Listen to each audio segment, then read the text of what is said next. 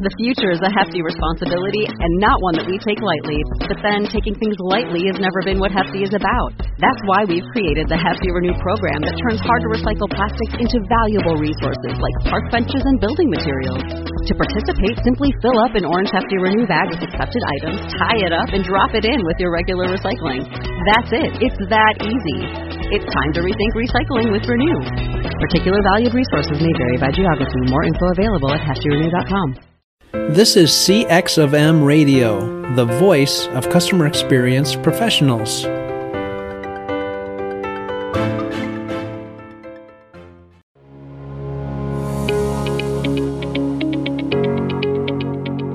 Welcome to the Delighted Customers Podcast. I'm your host, Mark Slayton, and I'm so glad you're here. I empower leaders to turn indifferent customers into loyal fans. I talk to guests with a wide range of expertise who share meaningful insights and wisdom. We give you practical tips and proven frameworks and share ways to help you delight your customers. I've been doing some research on what's most important to business leaders, and I've heard three major themes. Number one, their employees are burned out and feel overwhelmed. Number two, they're concerned about customer retention. And number three, they want to address customer friction, whether it's controllable or not, but they need actionable results. As a result, I've created the 120 day Quick Start, a four step program designed to go from current state assessment to specific strategies to get you actionable results in 120 days. If you want to make a quick impact, check out empoweredcx.com for more information. I'd love to talk to you. Um, that discretionary effort is what happens when people go above and beyond and they feel good about going above and beyond. And customers feel that too. You know, when someone isn't just playing by the rule book, um, you know, and and employees, you know, do that. They they bend over backwards, or they they do a little bit extra, or they think about something extra. Again, it's not always frontline employees. Sometimes it's it's things that are designed and planned out way behind the scenes that are then delivered to the um, to the customers. But I think it is that that intrinsic motivation that unlocks that extra bit of let me do something above and beyond. Well, I am so excited to have my guest, Greg Kihlstrom, on the show today. He is from GK5A. And uh, I, Greg and I met a long time ago, seems like another lifetime ago.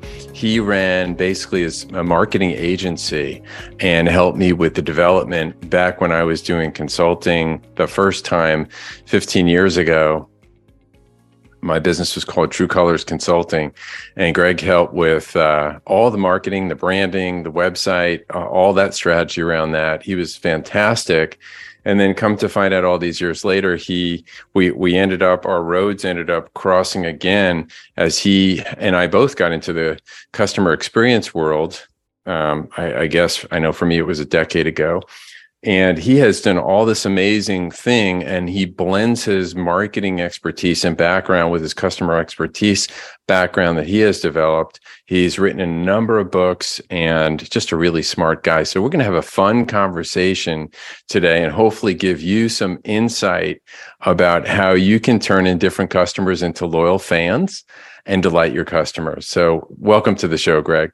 Oh thanks. Yeah looking forward to talking with you yeah, and so Greg, also a podcaster. Um, he his podcast is called the Agile Brand, and uh, I'm excited that he has invited me at some point here in the future to be a guest on his show. Uh, but Greg is um, Greg. If you don't mind, you're you have such an amazing background. Um, share with the audience how you came from where you were to get into the world of customer experience. Yeah, sure. So I'll, I'll try to keep it relatively brief, but um, you know, so I started uh, a marketing agency, uh, Marcus, as you mentioned, uh, called Carousel 30. I started in early 2000s, and uh, we did a lot in the digital realm, so web design, social media. You know, really starting in 2003, we saw the rise of a lot of a lot of um, interesting things um, like social media as a marketing tool and personalization and programmatic advertising, things like that.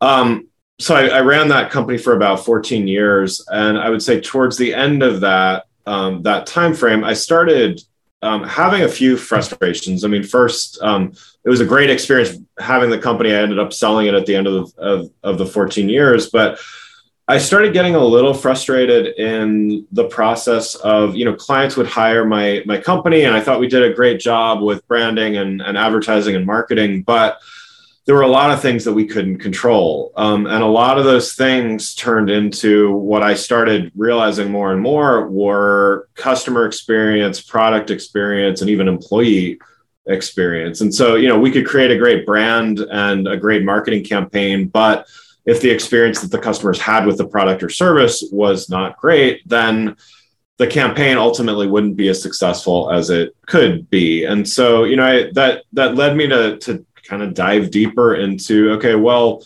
what if I had more of a say, or what if you know, what if I had a little more control over that, or at least where it was working with the people that had more control over that experience. And so that kind of just that led me to you know diving deeper into customer experience and then um, the more i got involved in customer experience i started realizing well okay if there's unhappy employees that are creating the products, delivering the products, and you know, frontline employees interacting with the customers, they're not going to have a good customer experience. And so that kind of led me even deeper into employee experience. And so, you know, I've, I've I had a after selling the the agency, I, I really you know dove into those those aspects for a while, and then at, as of late, I've been actually doing a little bit more back in the marketing world, but informed by all of that experience and all of those different those different aspects. And i think it it just it gives a lot of empathy and a lot of um, insight into why there is, sometimes isn't a great customer experience and um, and and yeah that kind of leads me to today well that's great and i know you're you're serving on um, an advisory board at the University of Richmond. They have a CX group and also did, did some things with Virginia Tech as well, right? Yeah, yeah. I served on the marketing advisory board at Virginia Tech and the yeah CX advisory board at um, University of Richmond, and yeah, done done a bit with CXPA as well. Helped with the the Book of Knowledge effort as well. And um, and uh, yeah, so uh, for those people who may be watching, I'll, I'll hold this out. Um, if if you're interested, there's uh, the I guess the first six or seven or eight books uh, within this book have have come out, and this is the book of knowledge. So all the different topics related to CX. And Greg was one of the people involved in writing um, the book. I was one of the reviewers, but you guys did all the heavy lifting. There was a lot of people involved in that project. I, my my piece was like that small, but still really some really great people involved in it. And I mean, I learned just from being surrounded by the people writing and talking and discussing this stuff. So that was that was a great experience in and of itself. Hmm. All right. Well, all really interesting stuff. So, um, it, it, let's let's dive into that uh, a little bit, starting with the the last book, the Center of Experience. Yeah. Um, and so, um, so this is sort of uh, blending together the customer experience and the employee experience, um, and how they work together, and and maybe how to operationalize the CX with your team members. So tell tell us a, a, little bit more about that. Yeah, kind of the the highlights. Yeah, I mean, well, you know, first of all, I think we've all experienced this, and and I think the you know of late, um, you know, whether it was the pandemic with staffing shortages or just we've all been that customer that was like, man, you know, I love this company, I love this brand, but what in the world is going on with the you know the hire the onboarding the training all of that? It's not even that you know the employees are not well intentioned it's um, when they're not tr- when the employees aren't treated well uh, the the customers feel it. And so um, i tried to i tried to tackle that from from both angles of okay if we were to start at the the the center of of the wheel so to speak is let's make sure that we have a great culture and treat our employees well and train them well and and all of that and then those employees will then be motivated because I think employee motivation is so key here. And again, we feel it when they're not motivated. We've seen it. You know, they're on their cell phones when they they should be working, or they're whatever the case may be. They're just, uh, you know, even the the employees that are not on the front lines. You know, think about pro- a product. You know, like even a web based product that you've used. How many times have you used something and you're like, man, they don't get me like if if they only actually understood what i as the customer needed um, you know this this product would be so much better and you know those are not frontline employees those are people sitting behind a, a computer writing code everybody needs to be aligned with with the customer. And so yeah i took that that premise of kind of ma- making a wheel employees at the center serving customers in a variety of different ways you know everything from the brand and you know what we would know traditionally as the branding and, and marketing side to you know measuring the platforms that are used and the governance of, of all of these things and, and several different aspects that kind of build up this this center of experience really based on a center of excellence model well re- really interesting and i know i know the framework that cxpa uses involves culture and accountability as one of the five um, what i would call comp- cx competencies and it sounds like, you know, when you talk about steering committees um, and governance teams, um, that that goes into managing a portfolio of projects and how to prioritize and execute on those. So that that's that's one thing I'd love to dig into a little bit more. And then also you talked about, you know, really treating the employees well um, say more about what that means to to get motivated, as you say, motivated employees. Like what's involved in that? Yeah, and I think um, I, I think a lot of companies um, get it right, but uh, so many more don't. And you know, so I think the one of the key concepts is intrinsic versus extrinsic motivation. And so um, we all know extrinsic motivators as okay, you know, you get a salary bump, you get um, you know, you, you get either financial rewards or something, you know, something like it. And what has been well documented and, and research is that yes, up to a certain point, that's great. Everybody needs a certain amount of money to not only live but live comfortably. And yes, it's always nice to get a bonus, but after a certain point, it's it ceases to motivate further. And so intrinsic motivation on the other side, these are things that it doesn't really cost dollars out of the company's pockets, but um, providing more educational opportunities, more opportunities to um, help from an altruistic perspective. That could be either you know a volunteer effort, like a you know a CSR type effort, ESG effort, whatever that might be, or it also could even be mentoring other employees, or you know, there's a lot of different things that intrinsically motivate someone. I mean, for for me, I'm I'm motivated when I can do something that I've never done before and that maybe not that many people have done before. So, you know, innovation and and and learning kind of together that's that's such a motivator to me and it means so much more than uh, you know a, a, small bump in in pay or, or something like that and so understanding that um, intrinsic motivation is such a not only it does it help, but it sustains and it, you know, it, it keeps people motivated longer than, okay, I'm going to get my annual bonus. So I'm going to stick around for another, you know, another three months.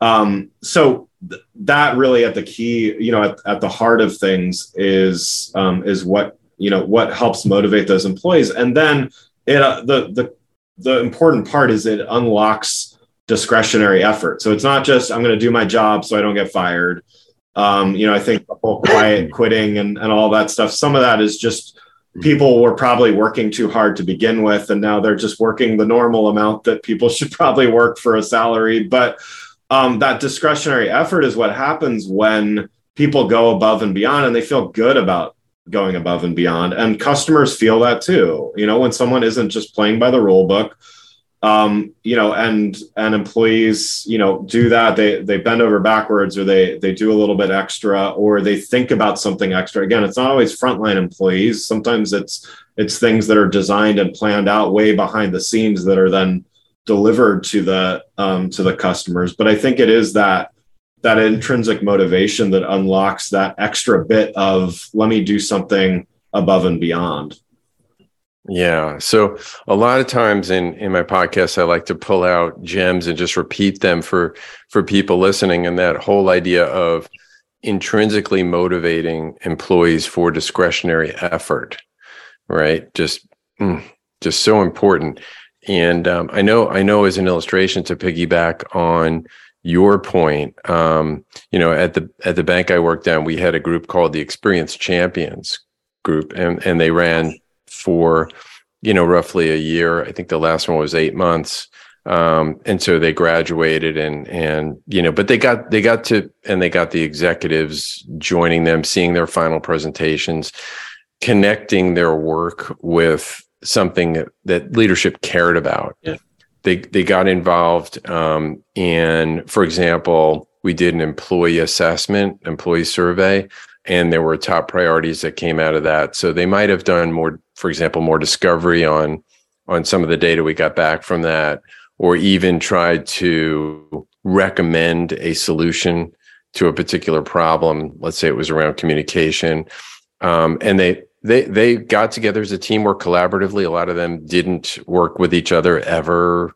You know, a lot of them, as you described, were we don't we don't like to use the word back office um, in, in, a supportive role, uh, in a functional role, and but they got to and I and I think one of the things that you're able to do there, and you I'd love to get your thoughts is, or one of the ways to get uh, intrinsic value and discretionary effort as a result is to connect the dots for people to see how their role adds meaning to the organizational organizational goals and not not just the outcomes of those goals like revenue profit and but the things that get done right that lead to those other goals right tell me what your thoughts are on yeah that. i mean i i often say you know every, every, employee should have some kind of line of sight to the customer and so you know mm-hmm. exactly what you just said is you know if if we can tie them to some kind of i mean yes uh, revenue outcomes and all that i mean that also helps i mean that helps when we're talking about you know raises and promotions and all that stuff too but um, I I agree. I mean, I think if we can if we can tie it to some kind of customer experience that they are relate directly related to honestly if you if you try a little bit it's really hard not to find a direct line you know somehow. And sometimes yeah maybe it takes a little creativity but um, at least at the team level if not at the very individual and and task level you should be able to do that. And and when when organizations have been able to do that and the results are phenomenal because again everyone has that additional purpose in their job of you know besides just showing up so they don't get fired. Yeah. And greg when when you when you think about um, i'm so glad you brought that point up about everybody has well everybody should have a line of sight to the end customer but that everybody does have a role in that link in that chain that leads to the what we deliver to the customer in the end. And i was thinking about like if you work for an insurance company um, and you say, "Well, I work in the I work in the support role. Um, I I do underwriting, or I let's just say you're in in in legal or you're in regulatory, and you're involved in writing up some of the some of the agreements or some of the documentation that a customer would need to sign. So they're signing they they're getting some of these documents." At a moment where they've had to file a claim. So if they've had to file a claim, something probably bad has happened, right? It's not a good thing that has happened. Right. And it's an emotional thing and it's a really tough thing. And so they get this document where already they're they're under a lot of stress and pressure and anxiety and they get this document they can't even make sense of. Right. So wouldn't that be an example of how everybody can make a difference? Yeah, absolutely. Yeah, I think that's a great example. I think, you know, the the finance de- you know, depart like how you what happens if you're credit card payment doesn't go through on an invoice you know all of those mm. but i mean the, yeah the insurance example that is a great time where you know there are regulations in place or you know in this case there's a contract that has to be signed and they're not going to change the language to make someone feel better but the way they do it there's so there's so yeah. much latitude in the way that it could be presented as opposed to basically just here sign this and good luck with it you know and that's that's where you know there is still so much room to move there and you know it's that's that's where someone thinking a little bit above and beyond and saying, okay, you know, what you what you were just um, saying is, okay, this is this is a rough time. This is a document. I can't change the language in this document, but what can I do to actually, you know, empathize with the customer a little bit right now? Uh, you, you know, it's it's either it's surprising or not how um, few times that that that's changed. You know, it's sort of like, oh, well, my job is to get a signature that's you know that's that other team down the hall that's their job to make the customer feel good right and that's you know that's that's a bad excuse you know I, I, remember a conversation i had once with someone in an organization and they said well we work in legal and our job is to protect the company right. and while there that is 100% true that is that is true the the illustration we just gave in terms of at some point somebody's got to somebody's going to be a customer who gets maybe gets some of these documents could we make it customer friendly do we have that option and to your point either in the delivery or the communication of that document if we can't alter it. So um, I, I, think that's fascinating. I'm so glad you laid out a framework in in your book, and it, you you know you're thinking about that. Um, there is a direct correlation. I used to say inextricably linked the employee experience and the and the customer experience, um, and and in the way and I love the way you broke it down between intrinsic and extrinsic, and and the way I think about that in terms of if you're a, if you're a leader and again, I'd like to get your opinion. But if you're a leader, um, the extrinsic are are now just table stakes. Like you, you have to get that salary grading and the levels right. You have to get the bonuses right. You have to get the benefits right. You have to get the PTO and the vacation. Th- those you just have to, you just have to kind of get right for the job. But what's really going to change from I'm an employee here, I'm happy to I can't wait to go to work. I'm going to give you that discretionary effort is the intrinsic motivators. Would you agree? Yeah, absolutely. Yeah, I think the the extrinsic stuff is yeah, it what it's what keeps them from maybe looking on a job posting site for another job, right? It's the it's yeah. the bare minimum and you know, but yeah, it's it's the in, uh, intrinsic stuff and I mean again, the good news is, yeah, it takes a little bit of effort, but it doesn't take a lot of money. It doesn't take a lot of time.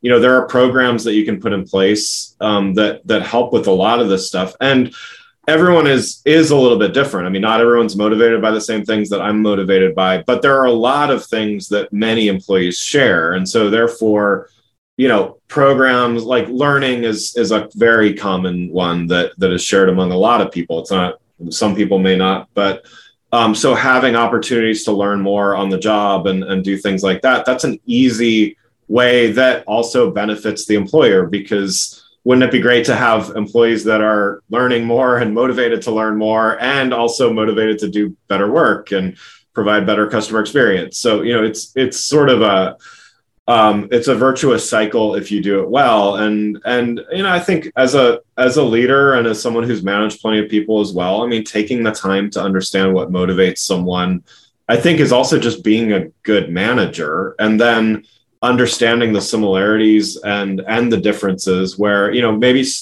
one person is really motivated by recognition and you know so there's all these like employee recognition programs and and that's really really great for some people. I i like to collect you know titles and and and things like that. So maybe i'm one of those people too but there's plenty of people that they don't want the spotlight and they actually they just don't want that. They want something else. They want leave me alone. Give me autonomy and let me learn and and grow and, and all that stuff in my own way. And so you know as a manager thinking along those lines kind of forces you to be a better manager and a more empathetic manager and and you know provide a little bit for the diversity in the team. Not everybody wants the same things well well said really really uh, important to personalize it for each person and find out what you can tap into that motivates them excellent excellent conversation so that was um, the book before this most recent book and then the most recent book is um, meaningful measurement uh, of experience, right? Yeah, of the customer experience. Yeah. Me- of customer experience. So, Um, so you you describe why you wrote it in uh, up at the top. Um, so if I am a leader again of an organization, I'll just throw this out. If you're a wealth management, you you you are a owner or general manager of a of a financial advisory organization, you own an insurance company, you you're a leader at a bank. Um, for for example, what are the kinds of things that um, qualify as meaningful measurement? Yeah, yeah. So I actually um, I I have four qualifiers here, and um, I'm going to refer to my screen here because I know I wrote the book, but I I um, I want to get this right. So there's there's four kind of qualifiers of what I call a meaningful measure, and so first is that it's consequential, and so it's not you know it it has a direct impact on the business. I think as much as we want to talk about CX and EX and, and all of this stuff, if we can't tie it back to business value and returns, it's not going to get the investment and the attention of leadership. So, you know, consequential is is the first one. Understandable is the second one. And that just means, okay, if I say I came up with this fancy score and it's compiled from a million different things and you should really pay attention to it and think it's it's um, it's important. If I can't explain that metric in a very short amount of words, it's it's just not gonna it's not gonna be as impactful and as meaningful. Um, so we have to be able to understand the calculations that we're making and that we're putting out out there as as important.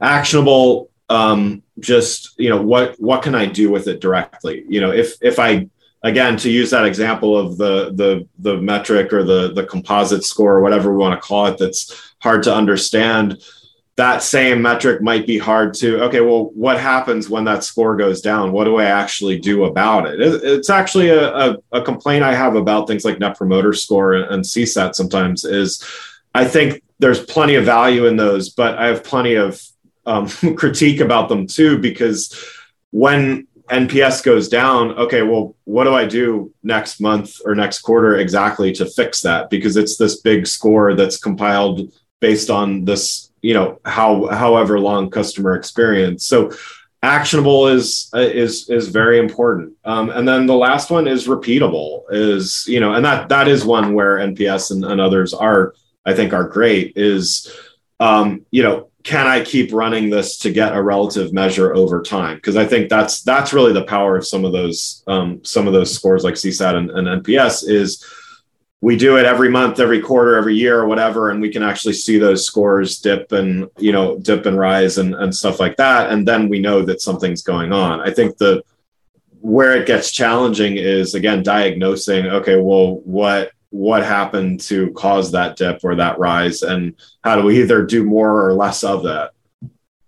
Yeah that that's awesome. I want to ask a follow-up question but first i want to take a moment to um, translate for some of our, our people who may not come from a cx background. So csat customer satisfaction score usually some some scale uh, you understand what that means. And then net promoter score nps net promoter score is the difference between those people who give you a very high score versus those people who give you a lower score, promoters versus detractors. And then the net of that score uh, in aggregate is, is the net promoter score. And uh, it's been tied to customer loyalty. Um, but as, as, as Greg mentioned, it's a metric, not a measurement. And that means it's a little harder to action on just by looking at the score. So so that creates a problem in that particular one of one of uh, Greg's four categories. So w- w- having said that, those are as you described, those are lagging indicators. In other words, after a customer would give you a, a grade or a score at some point after they've had the experience. And um, and then what what you're talking about is well maybe there's some things that are either real time, which like is just now happening, or or um, has already happened, like a lagging indicator. So tell tell us tell us about maybe a couple of those those measurements that might be something people should think about using. Yeah, yeah. I mean, so I think there's a lot of um, so, you know, there's there's several different ways to kind of um, slice and dice metrics. So you know, we can certainly we can look at it in terms of you know, there's quantitative measures that you know everything from real time you know website metrics if you're on a, in an e-commerce checkout and you know we're seeing funnel drop off and, and things like that we can we can start to to determine things there's certainly qualitative um, that whether that's sentiment analysis comments made and you know it's kind of the the free text part of the the net promoter score surveys that we all get after we buy something or, or anything like that um, another mm-hmm. category that i um, that I talk about in the book is more holistic measures. So um, measuring the journey itself. And so I think that's where there's a lot of promise and um, and uh, to get a better understanding of. So some of, I guess, to talk about some of the challenges, and you touched on this already, of the the idea of the lagging indicator. You know, we ask a question about, you know, what was your experience like, or you know another one is customer effort score like how easy was it to you know to use the product or check out or or whatever the whatever the task was. Um, but we ask that after the fact. And so you know i i know i have a short memory. If i get what i want i'm generally happy and and i'm not going to complain too much. If i had if i had a problem right towards the end it's going to stick with me and i i might say something or, or react negatively. Not everyone's like me of course but you know as a lagging indicator we only get the information that someone chooses to share with us and what they remember and what they find important. If we are measuring all along the way and you know capturing information in real time near real time or even you know just as they go and we we look at the metrics afterwards we're able to see things that maybe even a customer didn't notice but oh wow uh, again i'm just going to keep using the the checkout you know the checkout process as an example here. Wow that page took 10 times longer to load than normal. They didn't say anything about being dissatisfied, but they didn't buy as much as the normal customer does. So maybe they were just frustrated and wanted to just get out of there and, and not worry about this process anymore. Or, you know, so we're able to see things and, and tie things together. Or maybe the the net promoter score or customer satisfaction dipped a little bit and we look back and yeah our platform was really slow or there were a lot of like timeouts on you know on uh, you know on on the product or something like that. And so um, mixing these different metrics together also gives us a better insight. And i think that's where it goes back to being able to diagnose and actually figure out what's going on and not just saying okay well things things the needle moved in one direction or another you know either you know we can celebrate or cry in our beers or whatever, but like we don't actually know why until we actually look and dig through the the quantitative and and some of those other types of metrics. Um, and then I guess one one last thing is just um, I think there's another whole category of metrics that is is underserved and not looked at as much, and that's the internal stuff. And so I mentioned some of the product related stuff of like you know the mm. the IT team or the engineering or technology teams are looking at website uptimes and, and stuff like that. But I think CX teams could stand to look at some of that from their own lens. But there's also process. You know, what is the how many people does it take to solve a customer's problem? Even if the customer was happy with the solution, if it took like 10 hands to get from, you know, problem to solution, that's not repeatable, that's not sustainable, and that's gonna break, right? And so I think some of the process metrics um, either should be highlighted a little bit more or should be created in the first place. I think a lot of orgs are not looking at it in that way. They're just happy that things get done. And um, you know, that also creates a bad employee experience if they're if they're suffering to kind of serve the customer in the right way. Um, you know, that looking at those process metrics um, can can really help that as well. Yeah, that that's that's really important. I, I I love that you broke it down by process and product. Um, and and I think about the and earlier we were talking about um, the, the the experience metrics, which tend to be thought of as things like net promoter or customer satisfaction. These sentiment, what how the customers feel about the, their experience, which tend to be lagging indicators. Um, and then and then these other process and th- those are really operational um, so you've got the x and the o experience and operational data coming coming together to kind of tell a story and then there's also the data that you know that that can be harvested, for example, in phone conversations that aren't reported. They're not scored, they're not reported, they're tracked, but they're now with technology, there's a way to collect that data, to transcribe that data, and then have things like AI. Um, in fact, there's a guy, um, a guy named Richard Owen, who's going to be coming on the on the podcast, who was the CEO of Satmetrix, who st- is starting an AI. It's OCX Recognition is his company. It's AI, and he's he's talking about you know that specific category of data. What what are your thoughts since you're kind of in this world? What are your thoughts about all that kind of data? Yeah, I mean, I think it's it's extremely helpful, and it gives insight into things that I mean, I think it's all about you know how do we get um, as long as we have the you know privacy and consent and, and all that stuff to do all that stuff which you know of course we yeah. would but um, it's all about how do we get answers to questions that customers may not want either want to share or um, you know know or think to share. You know it's again it's in their own best interest that we understand them better and are able to serve them better. But um, you know not everybody wants to fill out a survey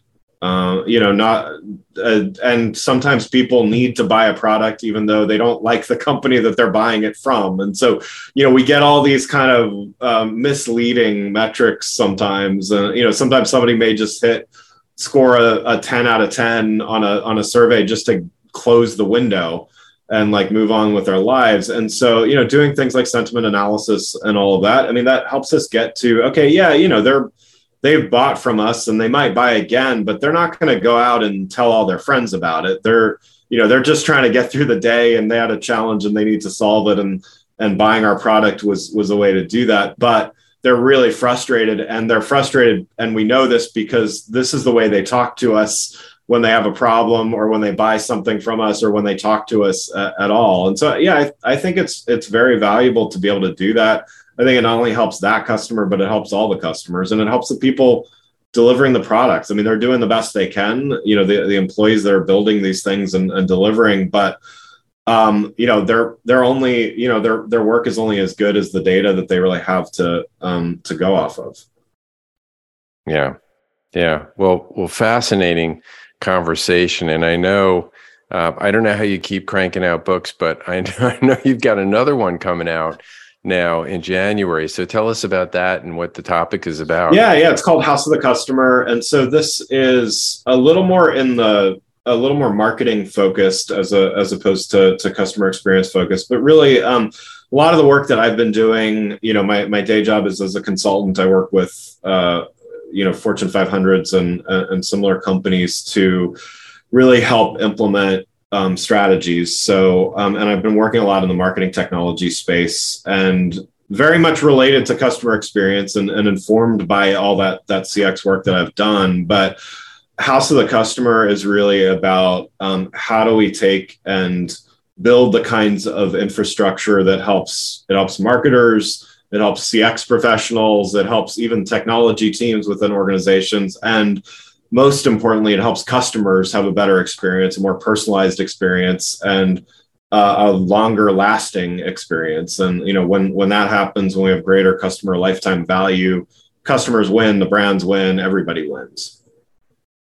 Yeah. So so I love this this idea of personalization and the ability the ability to get better and better at that. Um, that I had um, Alex Genov from Zappos on, and he he uses the term he um, meaningful personalization, and he contrasts that with what sometimes people are uh, companies are going after big data, and the big data. The illustration he said is like, I bought a barbecue, love my barbecue. Every week I get a promotional item. Do I want to buy a barbecue? Because I guess I fit that big data, you know, filter.